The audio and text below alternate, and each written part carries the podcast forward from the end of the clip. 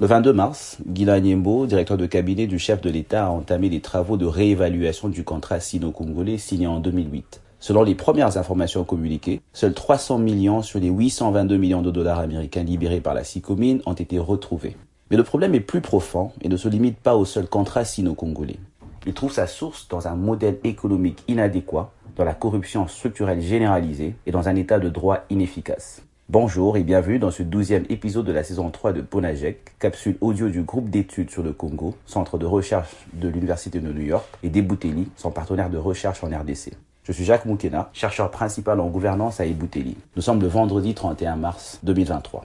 Les problèmes soulevés dans le rapport de l'inspection générale des finances vont au-delà de la SICOMINE et touchent à l'ensemble du secteur extractif congolais. Plusieurs investigations, notamment celle de Congo Hold Up, notent par exemple que la corruption et la mauvaise gestion au sein des sociétés minières privent les RDC d'une grande partie de ses recettes budgétaires. À titre d'exemple, un rapport de la coalition Le Congo n'est pas à vendre, SENPAV, estime qu'entre 2003 et 2021, les RDC auraient perdu 1,95 milliard de dollars américains à cause de la prédation dans le secteur extractif.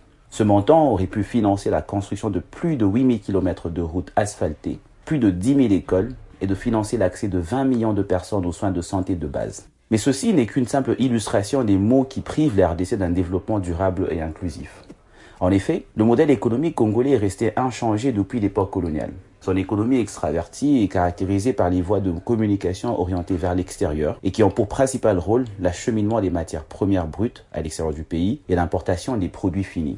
Naturellement, cette dépendance excessive sur les exportations rend le Congo vulnérable aux fluctuations des prix des matières premières. Donc, la santé macroéconomique du pays dépend des facteurs que la RDC ne peut pas contrôler. Pire encore, bien que le secteur extractif congolais contribue à 46% au budget national, les retombées économiques échappent au trésor public à cause de la prédation, la mégestion et des détournements par certaines élites politiques congolaises, mais aussi par des hommes d'affaires étrangers et des multinationales.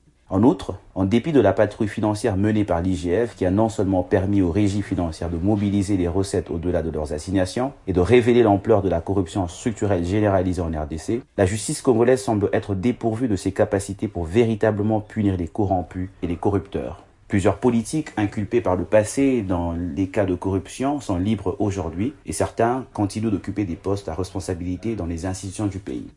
Si des efforts ne sont pas faits pour mettre le modèle économique du pays à jour, et surtout dépolitiser la justice pour qu'elle puisse enrayer la machine de détournement, les travaux de réévaluation en cours n'auront qu'un effet mineur sur le développement économique du pays.